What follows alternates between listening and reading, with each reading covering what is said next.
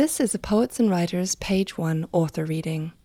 To hear more, visit us at pw.org forward slash multimedia or at soundcloud.com forward slash poets and writers. Love Poem in a Time of Ambulances. The moon scrapes her face across the body of the ambulance idling below. O little empire of emergency, O altar of resuscitation, I kneel down in you like I kneel my grief down in the dive bar, throat haloed in administered kisses, mouth full of salt. Or this is a grief that refuses to arouse even a candle of a name. So I do not offer one. I genuflect with a light.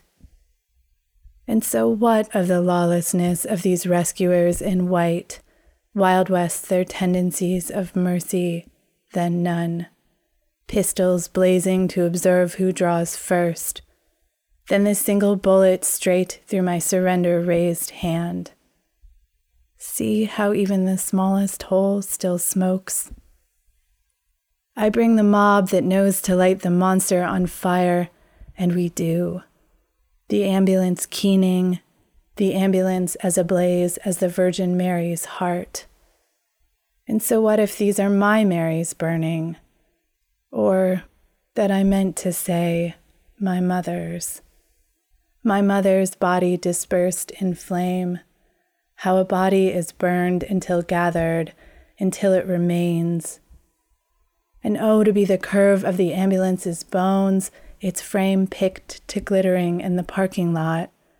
The birds now recircling, a moment blown backward as if from a blast of electromagnetic waves.